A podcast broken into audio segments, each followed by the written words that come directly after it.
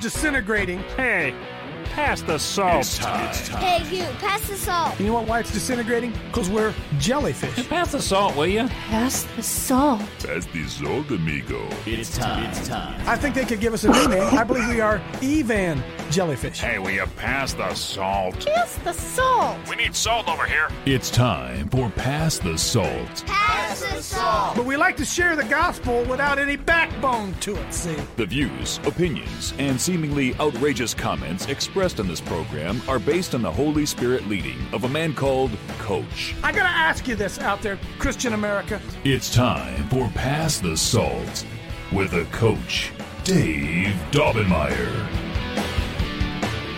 Hey, well, I'm spiritually wound tight this morning. Is that okay to say that? Spiritually wound tight? Really, really am. I got some great, great stuff as always. Uh, I say that a lot, don't I? I'm, I, I just got to be honest. That sounds awful too, because that means like I'm lying other times. The truth is, if I wasn't hosting this show, I'd be here every day. The stuff that, that in the multitude of many counselors is great wisdom. And I, myself, me, myself, and I are so fed up with the falsehoods, the avoidance of truth, the, the uh, turning the other way from our men who stand in the pulpits. I, I, I can't even, I can't hardly take it. You know, the Bible tells us that our people are destroyed for lack of knowledge. And why is it? How have we how have we positioned ourselves that from a spiritual standpoint, most of us, the only knowledge we ever gain is what the guy standing in the pulpit decides he's going to service up that day. He determines what we eat. And if he doesn't want to go try some new exotic food, we never get a chance. Well, I don't I don't believe in eating that food. He doesn't believe in eating that food, and so therefore he doesn't ever cook it. Or he doesn't like the taste of that food. And so he doesn't really ever cook it for anybody else. And the truth is, all of us, including me, I've, I've said this many, many times. Lord has gifted me as a communicator. I'm not bragging. I understand my gift. And I know that I could take this gift that I have and I could go out and be a motivational speaker and I could blow smoke up people's hinds end, hind end every night somewhere in America. If I want to go around and I want to talk about happy, slappy two face and make everybody feel happy, my speaking schedule would be 18 months long. But I'm, I'm never, I'm never going to do that. I'm not, I'm not going to do that. I'm not going to do that. And I don't understand why anybody gets joy, real deep joy out of tickling people's ears. I don't I don't get it. I don't get it. You know what pumps me up? Here's what pumps me up. I got an email yesterday, a text message from Pastor Clint Harper. I I, you guys know Pastor Clint Harper is. I don't even know if he's listening today. It doesn't matter. Pastor Pastor Clint Harper, who um, is fighting against the Guidestones before the Guidestones came down, right? being ridiculed in his community and all that stuff. Took his church and held uh, held church service outside the Guidestones before they came down. Pastor Clint texted me last night and says, "Coach, well, I Clint, I know you wouldn't care if I shared it. Here's what he said. This this is this is what this is kind of stuff that blesses me. Let me hang on with it here. Find it. I got so many text messages here. Uh, he said, I'm going to have to just make it up because I can't find it. Where is it? Where you say, Coach? If you, oh, there it is. Listen to this. He said, Coach, we had some people from our church go to the Franklin County Commissioner meeting tonight. Now, Franklin County Commissioner meeting is where the guidestones are, right? Those are the guys who determine what. That's where Clint's gone, and then they won't let him speak anymore, right? And he said again, some of our people went to the Franklin County Commissioner meeting tonight, and I didn't even know they were going. I can't express how I feel right now. It's beyond awesome. Because see that that is that is the outgrowth of of true what's the word I'm looking for? That is the outgrowth of real salt. When Pastor Clint, the Bible, John 10, pull it up there real quick for me. Boy, the Holy Spirit just jumped on my shoulders. John 10. John 10. Very verily I say unto you, he that entereth not by the door is this, into the sheepfold, climbeth up some way, the same as a thief and a robber. But he that entereth in by the door is a sheep, a shepherd of the sheep. To him the porter open, and the sheep hear his voice, and he calls his sheep by name and leads them out. If you are involved in a church where the pastor is leading you in rather than leading you out, you need to take a serious evaluation of your church. Amen. Because the Bible says that the true shepherd leads them out. Ooh. Clint Harper says, I didn't take them. They went on their own. I took them the first time, and now they went on their own. And we're in the mess that we're in because the men standing in the pulpit and the women standing in the pulpit don't lead anybody out. Now stop right now. Right now. Hang on. For the pastors that are listening, I don't know who many that would be, or the pastors who may hear this. You can prove me wrong. by just taking this right here, this little piece of paper and a pencil, and writing down when you last led your people out. Go ahead and write it down. You can do it right now, pastors. Write it down. You say, well, uh, gee, coach, we did, we handed out, uh, uh, we handed out Christmas gifts, Christmas child gifts. Okay, how many months ago would that have been? How many would that have been? When? And it would be like me coming to you guys and saying, Boy, I'm the greatest offensive coordinator in the history of football. Offense means we have the ball. And you said, Really? Coach, uh, what were the scores of your last games? And I said, Well, uh, zero, zero, zero, zero. We haven't scored a touchdown in a while. But boy, our players sure know about scoring touchdowns. They sure can talk about them. But they haven't put any points on the board. Faith without works is dead. Dead faith. And I, part of our problem is I don't know if we have an urgency. I, look, I don't know what brings you people here every day. I, I'm glad you come. I'm glad you come. We don't we don't have an urgency. If we're sitting there right now and we're making, uh, see, you have to plan short term and long term. When I when I was coaching football, we had a game plan. When I went into the game, I had a long term game plan. In fact, you've seen those football coaches standing on the sidelines. Let, let, me see how I can do this. And all of a sudden, they'll hold up this form and they'll be talking on. They'll, they'll be talking like this, and they'll be blocking their mouth because what they're holding right here is the game plan. So they'll read the game plan and then they'll call the play. But they do this so that the other team across the way with binoculars or whatever can't see their play, can't see what they're saying. So they got the sheet here and then they call the play. Well, I always had a sheet of the plays I was going to call, but sometimes I didn't call off the play sheet because things changed. And the play sheet, the pastors have been calling off of, hey, dude, throw it away.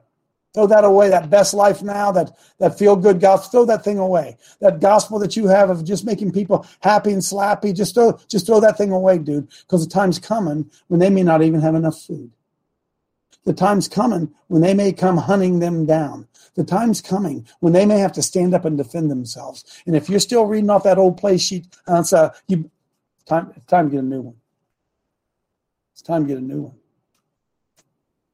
So God bless Pastor Clint.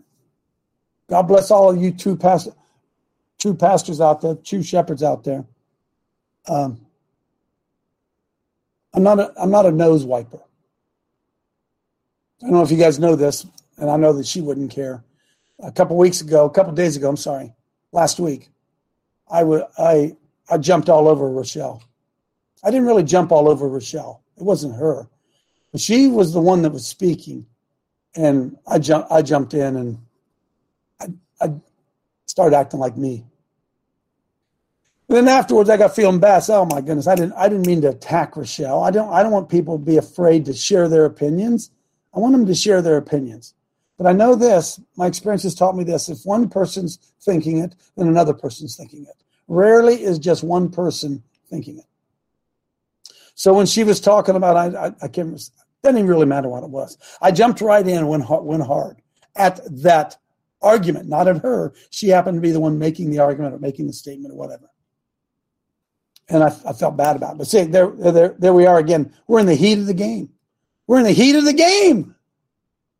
And I got, I got to stand up and say, well, wait a minute, wait a minute, wait a minute. And, and, and that's what I did. By the way, I called Michelle, and apologized to her because I don't ever, I don't ever want to trample on something that you believe that the Holy Spirit has given you. Okay. I don't ever want to do that. But at the same time, boys and girls, we are in a paradigm shift in American Christianity. Most of most of the church around us hasn't understood it yet. This is this is not follow the leader Christianity anymore. This is planting seed Christianity. This is where we get on this show and we plant a seed into Jeff Klein and he goes and plants a crop with it. We plant a seed in Paul Goslin, and he go, goes and grows a crop with it. We plant a seed in Randy Lunsford, and Randy goes goes and grows a crop with it. It isn't where we all get together and come get together and talk about the great crops we have. This is action Christianity. This is the only type of Christianity that's going to matter. And so, one of the things that we're really fighting is lies, and that's what I want to talk about. I want to. I'm going to expose some lies to you today because they really, really matter. And I, I, ask myself, often ask myself, how did they get away with it? How did they get away with it? I'm, I'm going to say this. You can do your own research. I don't think we went to the moon. I'm, I'm just sorry. I don't think we ever went to the moon. Why haven't we gone back? I'm sorry. I don't believe those twin towers just fell. Sorry. I don't I don't believe it. But see, in order for us to believe those big lies, there have to be a lot of little small lies that we've believed along the way. And that's been the poisoning of the mind of Christians. The Bible tells us again, go if you can real quick, go to Jude. Go to Jude for me. Uh, I don't even look. Is it Spencer's one? Yeah, Spencer. Thank you. Go to Jude. And I would like to, hey, hey, go to the Message Bible. Go to the Message Bible. We better take this seriously, friends. We better take this seriously. Verse 2 Dear friends, I've dropped everything to write you about this life of salvation that we have in common. We all have a life of common salvation, all of us together. We're all in the kingdom of God, supposed to be. We're all, all of us. We all are. We're, we're all in this thing together. We all have different parts and different roles we play, but we're all on the same team in the same kingdom. And he said, I have, I have to write insisting, begging that you fight with everything you have in you for this faith entrusted to us as a gift to guard and to cherish. For what has happened is that some people have infiltrated our ranks. Our scriptures warned us this would happen. Who beneath their pious skin are shameless scoundrels. Their design is replace the sheer grace of God with sheer license. We talked about that the other day, right? The licentiousness. My body, my choice, doing whatever you want to, which means doing away with Jesus Christ, our one and only master. I've never read that in the message before. It's pretty good, isn't it? It's pretty good. And instead of our, our pastors and our churches being guardians of the truth. Instead of our, our pastors understanding that the temperature in the church becomes the temperature in the culture, until they realize that the culture and the church are interconnected, until they realize that the lukewarmness of the church and its unwillingness to turn up the heat on the culture has given us exactly what we have here today. It's not the Luciferians, it's not the God haters, it's those of us who are the salt of the earth and the light of the world have refused to be salt and have refused to shine the light into the darkness. Amen. That's the problem we're dealing with. And for the most part, the pulpits of America do not get it. Don't get it. As I say to you uh, often, that's my great frustration. We should, we, how long did it take? Still, have, well, I guess, how long will it take to end the killing of unborn children? You say, well, Coach, the Supreme Court just ruled that. No, they didn't. No, they didn't. The Supreme Court said now it's up to the states. So if the states vote to kill a baby, they can kill a baby? Is, is that what you want to tell me? You want me to believe that? The states, the Supreme Court, the right to kill your baby is not an inalienable right. But the states can make it one? Is that, is that what I'm supposed to believe? So the battle over the unborn, see, evil men have crept in unawares. Evil men crept in. They changed the truth of God into a lie. And the Supreme Court didn't issue a statement saying, listen, we, the Supreme Court of the United States, declare that unborn children are American citizens. They're citizens. They're human beings. We declare they have every right everybody else has. We, the Supreme Court, declare that the killing of an unborn child anywhere in America is murder. Did they say that?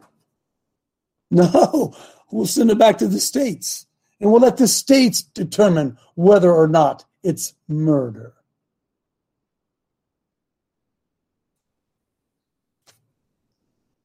That's our job. That's our job. Jesus told us this that you're the salt of the earth and the light of the world. And when you go out, you go around, you start going to school board meetings and you start standing up in your church and challenging your pastor. You start as- asking these hard questions. When you start turning the heat up and say, Hey, dude, hey, Mr. Pastor, uh, hey, bud, hey, Sharpen your game, all right, dude? Huh? Turn your game up a little bit here for you, will you? A lot of us out here counting on you. We got a whole culture counting on you, bud. Huh? Will you turn up the heat here a little bit for me? Here's your promise. They're going to hate you. Jesus has said that, folks. He said, not only are you going to be hated, you're going to be hated of all men. They're going to hate you. Who? That's Matthew. Is that Matthew 5? Pull it up there. Pull it up there.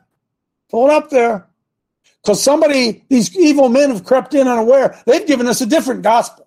They haven't given you this gospel. They've given you the love, love, tolerate, don't hurt anybody's feelings, don't don't offend anybody. It's a, I'm okay, you're okay. That's the gospel that they've been giving us. Because evil men have crept in unaware, and they say that's how you build a big church, and that's how you get more money coming in, and that's how you expand, and that's how you get out on the name of the uh, out in front of your church. Pastor Gary Jones.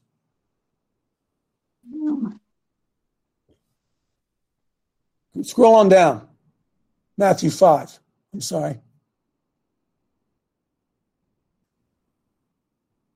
We're in war. We don't have any wartime pastors. We got drum majors. Oh, that's a good one. We got drum majors. We got guys who wear the big hat and the baton and lead the team out on the field. No, they don't even lead them out on the field, do they? They don't even do that. Go down to about verse 10. Blessed are you, verse 10, blessed are they which are persecuted for righteousness' sake. When was the last time you were persecuted for righteousness' sake? We have pastors who are nervous because some of the people in the church want them to speak against abortion. They're nervous. They don't want to, they don't want to talk about politics. Hmm. But wait a minute. Thank you, Lord. I've said this before. Number nine, blessed are the peacemakers, not peacekeepers. If you're, you're hey folks, your pastor's a peacekeeper. Your pastor's trying to keep everybody happy, everybody on the same page. That's why they can give you those double talk sermons. That when you walk away from it, you say, hey, is he against abortion or is he for abortion? Is he against abortion or is he for a woman's right to choose? Well, he did such a great job with the sermon, you don't even know. because I want to know whether my pastor's pro murder or not. And I want to know if the person sitting beside me in my church is pro baby murder or not. I want to know that. I want them flushed out. I want to know who I'm sitting beside. I want to know who I'm going to war with. The Bible says, Can two walk together lest they agree? I don't want to go to church and praise the Lord with some pro abort. Is, am I the only one? Am I, am I the only one? Is there something seriously wrong with me? Blessed are they which are persecuted for righteousness' sake, for theirs is the kingdom of heaven. These are red letter words. Blessed are you when men love you and toast you at banquets and call you Pastor Joe and you build a great big church. Is that what it says? No, doesn't say that. Blessed are you when you have a TV ministry. Blessed are you when you stand in the pulpit and you tell everybody that we don't mix the sacred and the secular here. Blessed, blessed are you when when you don't get into politics. Is that what it says? No, doesn't say that. From the words from the guy who who uh, got involved with politics and it cost him his life. Blessed are you when men shall revile you. Hey, Spencer, what's revile? God bless you, brother. God bless you. You're going to be reviled then. Because I think revile is just word to reproach. You know it's something bad when they have words that you've never heard before. Revile is to reproach, to treat with opprobrious and contemptuous language. Hey, Spencer, what the heck is opprobrious? Reproachful and contemptuous, scurrilous, blasted with infamy, despised, rendered hateful Wow. Blessed are you when men treat you with contemptuous language. There's a reward in that. Go back, Spence, to Matthew 5. Folks, Holy Spirit's all over me. Blessed are you men shall revile you and persecute you. And if that's not enough, they're going to say all manner of evil against you falsely for my sake. Now, if you're a shyster representing the Lord, that's one thing. No reward for you in that. But you, if you are reviled for his sake, Great is your reward, baby. How do I know that?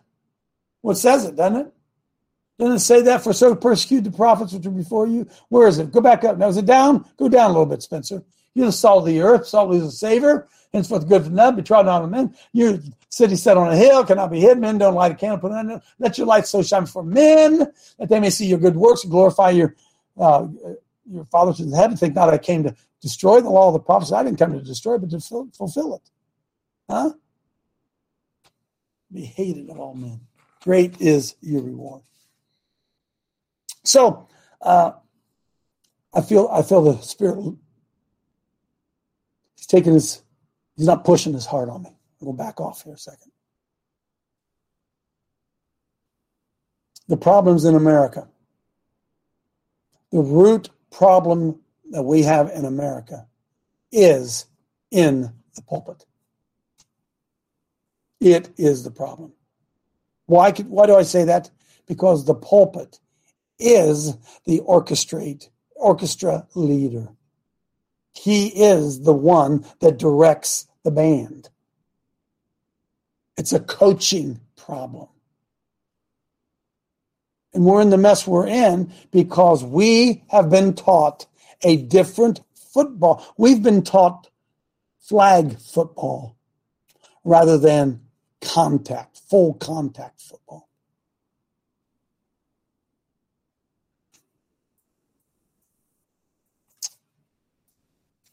They're going to hate you.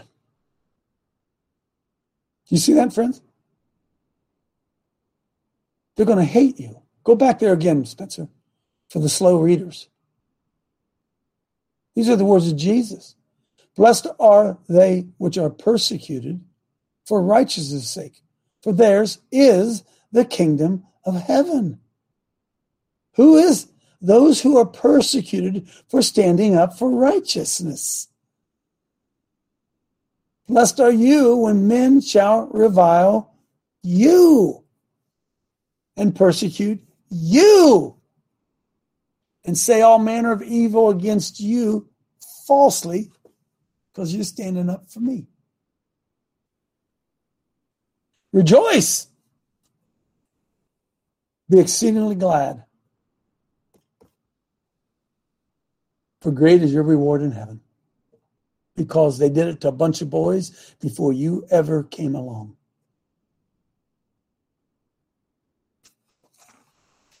Oh, I ought to hang up, go home. Well, I'm not going to. What do we got going on in Maryland this weekend? Myra, get ready. What's going? Somebody come in and tell me what's going on in Maryland there. That uh, give some details where people can find it, how they can get there. Reclaiming the land, binding the strong man, spiritual warfare conference. Anybody want to give us some details on when that's going on this uh, this Saturday? I can do that, Coach. Do it, please. Thanks. Okay, yeah, no, uh, Diana and Lori Shockley, you know, they did a great job. We got some great speakers. John Diamond's coming down. Uh, of course, Steve Hempfield. We have some folks talking about Soul Squad. We have child ministry. Uh, you know, I'm doing a thing on uh, taking the offensive. So uh, you can go to Eventbrite and sign up. It's $55. She needs to know next couple days because we're going to be for 55 bucks you get lunch and dinner. You can't go out to a restaurant and get lunch and dinner for 55 bucks. Amen. And uh, so it's going to start around 8:30 in the morning and go to about 8 o'clock at night. And then we also have post-conference things that are free, Sunday night and Monday night. So, and Steve's actually preaching at the Assembly of God's Church on Sunday, right there. So it's a big weekend uh, for those that Awesome, want to come man. in and do that. Yep, and he's going to be there. You can talk to him. He's got a lot of uh, insight, and he's got a lot of great stories that uh, you know people that start taking the uh, spiritual authority seriously have results. They actually can talk about something that that that they've seen change. You know, and you even made mention Amen. yourself when you when you staked your land, you noticed there was a difference. Amen. Hey, you know what? You know what's uh, Craig? I'm claiming the guide stone's coming down. I'm claiming we did, we did that. I'm claiming it. Now, Well, here, we yeah, well, our- did- huh? Well, here's the thing here, coach. When Judas wanted to set Jesus up, they did not want to kill him during the Passover. Jesus at the at the last supper called Judas out and he said, "You go do it quickly." He took them off their game plan. yeah, And that's what we that's what we did. Whether whether whether the New World Order brought those stones down or it was a rod of God, it wasn't their timing. that's right. Those babies are down, aren't they? Those babies are down. That's, that's all I know. They're down. And I know this. We we went and at least pushed them, didn't we? we at least gave them a shove. We- We know that we did. And and can I say this? We were some of the first ones to do it. Others have done it afterwards. But we were one of the first ones. Hey, folks, if you can support that spiritual warfare conference, I can't, I can't come. My ske- my schedule this week is uh, it's either a schedule from heaven or a schedule from hell. I'm, I'll, I'm not, I'm not I'll know when I get back which which one it was. But praise the Lord. I, I I just want to say this. This is personal. I, I want everybody out there to know how much I love my wife. I, I just can't. I just, I just can't tell you. I just can't tell you how much I love her, and how uh, how we're so much stronger in ministry because we're, we're two as one. And I just want I just want to acknowledge that again. She never she never says, "Oh, you're going again." You're going. Oh, you get to go so and so, I got to stay home. No, ever, ever, ever, ever comes out of her mouth. It's always it's always how can I make your trip better? I'll be praying for you. You're gonna you're gonna tear down kingdoms. You're gonna do great work. Always, she's my world's greatest cheerleader, and I just want to publicly say that about her and how much I love her. Hey, one more thing, One- Coach. I'm gonna be I'm gonna be running my horses Sunday at the uh, church service for the kids. So we're gonna have our horses there for the kids and all kinds of stuff. So it's gonna be a great time. Amen. Amen. Myra, pray us in real quick. I always forget about you. I don't know why. Pray us in here, Myra. Yes, Coach. I will be happy to, and I look forward, uh, thanks to Greg and Rusty, to be in uh, that wonderful um, event this coming weekend. It is written, Matthew 22, 37 to 41. Jesus said unto him, Thou shalt love the Lord thy God with all thy heart, How with much? all thy soul, What, what, with all, much?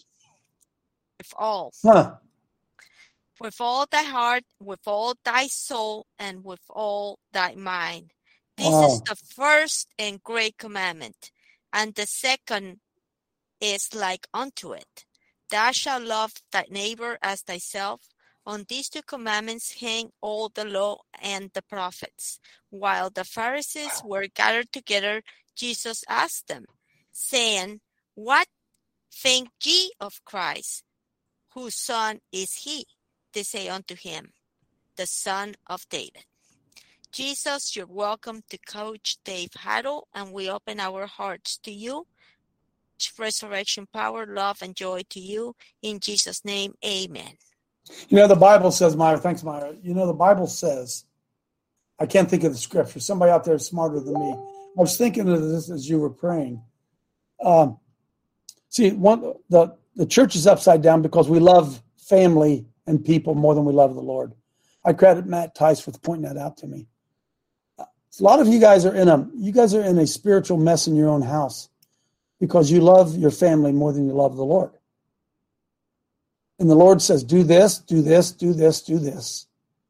And you don't do that because it will offend your husband, it will offend your brother, it will offend your cousin, it will offend your daughter. And so as a result of it, you are more obedient and more loving to your neighbor than you are to the Lord. This is a harsh teaching. This is really, really a harsh teaching. But the the, the reality of it is when uh, when my children stand before the Lord, I ain't going to be there with them. They're going to stand there on their. 10, They're going 37. to stand there on. They're going to stand there on their own. And what's going to be what what they're going to carry to that throne is what I imparted in them. And if I would take the seriousness of eternity when dealing with my children and my friends and those I love and speak the truth to them because I care about their soul, a lot of us wouldn't be in the mess that we're in with some of our some of our relationships. That was right from that's from throne room, by the way. Okay, now listen. I got some stuff I got to share, but Joe wants to say something, and Dale does, and Alan does. Go, Joe. Tell us a story. Tell us a story, not your life story. Isn't this the true making of the 300? When you have leaders and pastors to lead their flock out of the church, to lead, go against tyranny, like You you, mean you mean Gideon just didn't just send the boys? You mean he actually led the boys? let them out there just like you, Pastor Bill with Jeff, Dale Socia. If you you just sit down and listen to Dale Socia to put you into tears. So, friends, ask your pastor why. You, ask your pastor why you he never leads you out, and hi, your his cowardly heart will be exposed. It's the We have all making of of- the th- the making of the 300, coach. Amen. Amen. James Joe Dale. Well, brother, yesterday on a testimony, real quick to edify you also, um, I'm working at this job of another home family put out, and my sister called me. She was sick, and of course, she goes, "Yeah, I had tested positive." I said, "It ain't COVID." I said, "It ain't around." And we begin to talk, and I didn't. There was these siding guys on the job, and all of a sudden, I hung up the phone, and one guy goes, "I hope you don't mind." I, I was kind of listening. He goes, "Man, you sound like you know something about this, brother." let me, brother, let me tell you what. You know that that just when my foot is in the door, I'm like a used vacuum salesman, brother. We went on, and brother, by the end, because I I, it, I don't want to get into long testimony. It's an incredible testimony. By the end of the day, the things that I shared with him through the day, when he found out I was a pastor, it blew his mind. He says, "Are you kidding me?" So when I'm sitting in the house and he's getting ready to leave, I, I didn't know he's knocking on the door, and I go answer the door. I said, "Yeah." He goes, "Can I get your name and number?" He goes, let me tell you something. He goes, I've been feeling like I'm the only person out here against the things. And when I showed him the picture of the Georgia Guidestones, I go, you ever hear the Georgia Guidestones? He goes, man, not really. He goes, but yet, didn't they just get blown up? And I showed him that picture of our group out there in front of the Georgia Guidestones. Brother, I gave him your info. I said, let me tell you what. I said, you're not alone. You are not alone. I laid hands on him, coach, weeping and praying. And when I went back inside, the homeowner came to me and said, man, he goes, what just happened? And I looked at him. I said, let me tell you something. I said, the day that what I do in people's homes ceases to be a ministry for me, I'll cease doing the work and move on to something else. And so, brother, Amen. I gave you your information and I'm going to follow up because guess where he's working today? Right there, brother. And I'm going to plug him Amen. in because this guy needs to be, he is hungering for something he has not been able to find. How can you be a pastor and not alert your people of what's going on around you? Everything going on around us is going to affect us personally. Not only does it affect the kingdom, but if you're in a church and he's not talking about transgenderism and abortion and the lies of Ukraine and some other stuff I'm about to throw on the table here, if you're just sitting around eating whatever he decides, he will serve up. Why do my people die? Why are my people destroyed? Can somebody help me? My people are destroyed. Why? Lack of knowledge. Who's going to tell them? To tell them stuff they already know. Jesus loves you. Jesus has a wonderful plan for your life. Coach, he heard a man statement when I looked at him and I said this.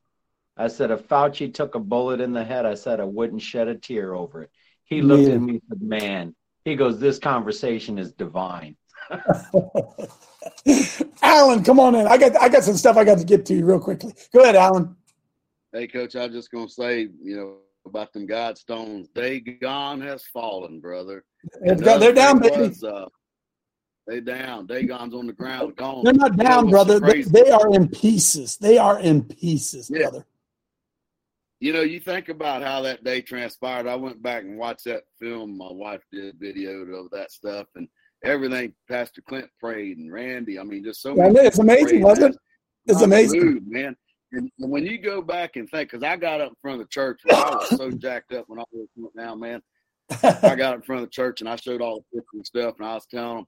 And my wife stood up and said, "Hey, you forgot to tell them about what Rand, brother Randy Lunsford said." I call him Prophet Randy, but she said, "Hey, remember Randy buried them five stones, and you know, if it was a boat of light and whatever it was, Coach, it disintegrated that one. They was still five things standing, and I yeah. believe that brother Randy, when he he planted those things under that soil, them little rocks was crying out, brother, and those other five had to come down too. I'm with you. I'm, I'm with, Amen. Amen. Hey, listen, I got 20 minutes. I got to, I got to get this in. I got to go right after the show. I got to, I got to jump on an airplane. I'm gonna, I want to expose three, uh, three big lies to you today. Okay. I hope I can do it here in 20 minutes. I'll give you just a taste of it. Okay. Give you just a taste of it. Uh, go to the, uh, it says abortionist email, Spencer abortionist email. See if you can pull that. And it, it's a video. And I uh, here I'm going to expose three lies that the church has permitted to take place. Uh, that's not. Is that it? No, no. Don't don't you have an email that says abortionist on it? I'm not. That's the video. Okay, go ahead and play it then. Comus. This is Dr. I am Dr. Dr. Bernard, Bernard N. Nason. This is Dr. Bernard Nathanson. He was the guy who pushed for abortion, 1973. This is an actual video of Dr. Bernard Nathanson. Listen to this. Go ahead. I am Dr. Bernard N. Nathanson, formerly the director of the largest abortion clinic in the Western world, and I am the last surviving founding member of NARAL, a pro abortion organization which brought legal abortion to the entire United States. I am personally responsible for over 75,000 abortions. We founded NARAL in the late 1960s with our purpose to export our pro-abortion mentality everywhere. To achieve that end, we adopted the strategy to deny what we knew to be true, that abortion kills an existing living human being. We denied that fact in an effort to mislead the American public and the courts of this land. This was the greatest mistake of my life, and legal abortion was the greatest mistake this nation has ever conceived. This shows in this sea of evil Dr. and corruption and Bernard collapse. Nathanson told a lie regarding life. Now, wait a minute. Is there anybody watching this show? Or is there anybody in America that doesn't know that an unborn baby is alive? Mm. Friends, a mosquito is alive. A fly is alive.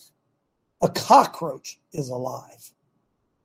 How can we be so gullible to believe a lie that a baby in a mother's womb is not alive? I'm not done.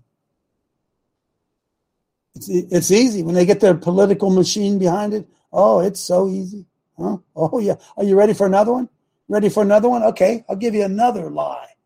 Let me hang on, man. I just switched pages, so I lost. Okay, Spencer, pull up for me uh, uh, number uh, uh, the one right above abortionist email. It says Britannica.com. Britannica. You ready for another one? You sitting down, boys and girls? Racism, American racism, Black Lives Matter. Are you ready? This is a hey. You can uh, you can Google it yourself. This is right off of Wikipedia. Dahomey. Did anybody ever hear Dahomey? Dahomey, historical kingdom in Africa. By the way, the Encyclopedia Britannica, not Wikipedia, not Wikipedia. Dahomey was a kingdom in Western Africa that flourished in the 18th and 19th centuries in the region that is now southern Benin. According to the tradition, at the beginning of the 17th century, what year would that be? Beginning of the 17th century would be the 1600s. Would that be at the 1600s? According to tradition, the beginning of the 1600s, three brothers vied for the kingdom of Allada, which, like neighboring this other country, had grown rich on slave trade. Uh, wait a minute. So, uh, I just want to pause this a second. Uh, anybody have any idea what color these guys might be? I mean, I- hang on. black coach. When when one of the brothers won when one of the brothers won control of Allada, the other two fled. One went southeast and founded Porto Novo on the coast of the West Wada. The other, Dogakan, went north to found the kingdom of Abomey, a core of the future Dahomey. They all paid tribute to the powerful Yoruba kingdom of Oyo to the east. And Do grandson, whoever, made him it made it into a powerful state. He's succeeded by these other guys on down, on down, on down, thriving. The, con- the countries that the the enslaved state was called Dahomey, and it thrived on the sale of slaves to the Europeans. The kingdom of Dahomey prospered and acquired new provinces under these kings. Dahomey reached the high point of its power and its fame. Keep on going, keep on going. The kingdom was a form of absolute monarchy. The king, surrounded by a magnif- magnificent group, he governed through centralized bureaucracy. Each male official in the field had a female counterpart at, at court who monitored his activities and advised the king. And they conquered terrorists, were assimilated through intermarriage, uniform laws, common tradition, yana. And Dahomey was organized for war and expanded its boundaries, but it took captive slaves. Now, who were they? Who were those slaves that they took captive? Were they white boys? Were they white boys from Upper Arlington, Ohio? No, they took captive slaves. And The slaves were sold to Europeans in exchange for weapons or kept to work the royal plantation that supplied food for the army. Black men enslaved other black men and sold them to white men. Now, who's the most evil? One that buys a slave or one that sells a slave. Plenty of blame to go around here, boys and girls. From approximately 1680, a regular census of population was taken as a basis for military conscription. Female soldiers were called Amazons, and they served as royal body. I, okay, enough. Enough.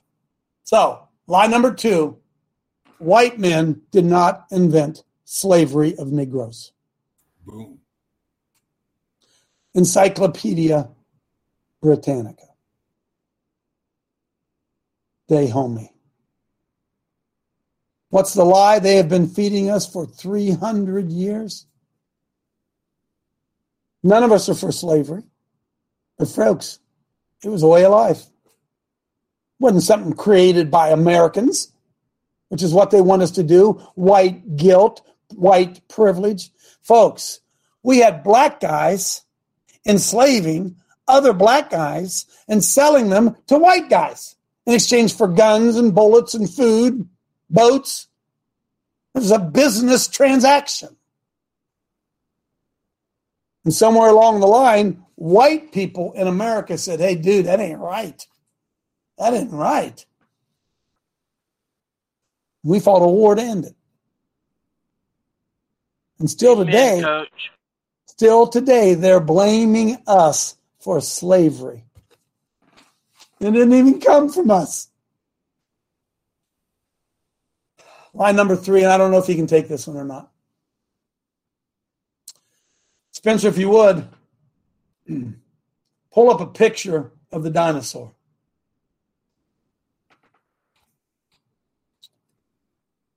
Folks, there are no fossils in fossil fuels. Every time you hear the term fossil fuel used by experts, you're being lied to. In 1892, at the Geneva Convention, J.D. Rockefeller paid scientists to call oil fossil fuel to induce the idea of scarcity. The truth is, oil is the second most prevalent liquid on the face of the earth, next to water. And oil And- regenerates and renewable. and regenerates within the earth faster than it could ever be depleted. Oil is a natural lubricant of the earth. It ain't dinosaurs. We're not running out of oil. Now, Spence, if you will, bring up right under the gates of hell, Thought, ThoughtCo. ThoughtCo. Say, Coach, I didn't know any of this. You didn't? Huh? And your and your pastor standing in the pulpit speaking against racism. Huh? Yeah. yeah. Hey, folks, Christians ended racism. slavery. Christians ended slavery. The devil wants to pound us down. So where does oil come from? Does it come from dinosaurs? I, I just I just Googled it. I just Googled it. Scroll down, Spence. This is written in 2019. In 1933, the Sinclair Oil Company sponsored a dinosaur exhibit at the World's Fair in Chicago. The premise was that the world's oil reserves were formed during the Mesozoic era when the dinosaurs lived. So they started the lie in what year? 1933, that oil came from dinosaurs. That's why you remember Sinclair Oil? Remember it was a dinosaur? You remember that? Sinclair Oil is a dinosaur. Today, Sinclair oils they've gone away, but where does oil re- really come from? Uh, tiny bacteria, actually, not huge dinosaurs formed oil. Scroll down a little bit, Spence. You may be surprised to learn that oil reserves were actually produced by microscopic bacteria, not house-sized dinosaurs. Single-cell bacteria evolved in the Earth's oceans about three billion years ago, and pretty much the only life form left planet 600 million. Now they're into evolution, right? 600 billion. We get it, right? So oil is produced by a tiny bacteria, naturally produced by the earth. When considering this, it's important to try to grasp the concept of deep geological time, a talent possessed by very few people. Try to wrap your mind around the enormity of the figures, talking about all millions and millions of years. Yada yada. So, does coal come from dinosaurs? Uh, in a way, it's closer to the mark to say that coal, coal rather than oil comes from dinosaurs, but it's still dead wrong. Most of the world's coal deposits were laid down during the Carboniferous period, about 300 million years ago. Huh. There's an important asterisk here, though. It's not inconceivable that some dinosaurs perished in these oil pits lent themselves to the formation of fossil fuels. So theoretically, a tiny portion of the world's oil, world's, world's oil could be coal, and yeah, it could be. You just have to bear in mind that the contribution of dinosaurs to our fossil fuel reserves is orders of magnitude smaller than that of a bacteria in plants. Yes, some dinosaurs are discovered near oil deposits. That's all well and good. There are two ways to answer the question why do we find dinosaurs there? Well, first, the carcasses of any animal that has been compressed into oil, coal, or natural gas wouldn't leave in any identifiable fossil. It would be entirely converted to fuel, skeleton and all. And second, if the remains of a dinosaur happen to be discovered in the rocks, adjoining or covering an oil or coal field, that simply means the unfortunate creature fell in there and got crushed and drowned, stayed there forever. Dinosaurs, fossils, do not create oil.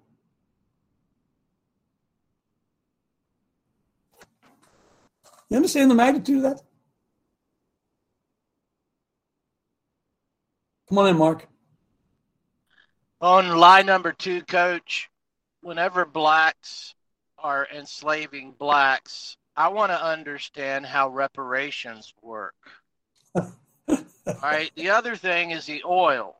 All right. The Keystone Pipeline, y'all heard about that being canceled. Why? What's the big deal there? Well, let me tell you what's going on up in Canada. Up in Alberta, Canada, the oil bubbles out of the sand. bubbles out of the sand. All the oil workers are working in knee deep sand and oil. Is oil poisonous to the environment? No. No. We work in it all day long. It doesn't become poisonous until man refines it, puts all the chemicals in it, and turns it into poison. It's not a harmful substance. But the oil sands in Canada are bubbling so much oil. They, that one company that I worked with made themselves 500 uh, million barrels a day. The biggest oil producer, basically, on the North America. 500 million barrels a day bubbling out of the sands. The Keystone Pipeline is a natural gas coming off of it. Mm. we can't even have the gas, coach. so listen, Spencer, pull up the picture of the spider web. Because I talked about this a couple days ago. I'm sorry, it's ha- it's a half million barrels a day. A half million barrels a day. I got my numbers wrong. Half million. Folks, there's a spider web. I spoke about it the other day on the show. I don't care where you start, you can get to the middle. You see this? It's fascinating to see how a spider web is put together. But I don't care where you land, you can get to the center.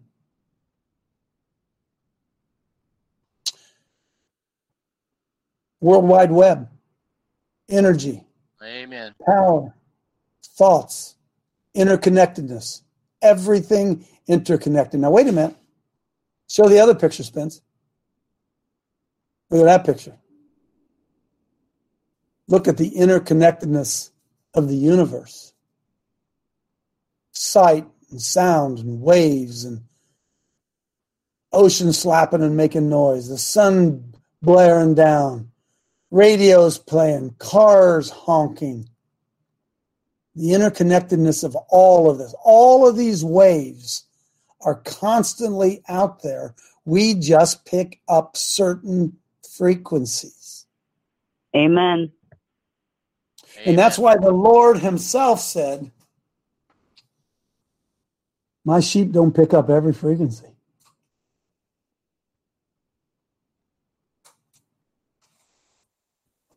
And he also said this that if you're not If you're a natural man and you're not born again of the Spirit of God, you can't pick up the God frequency.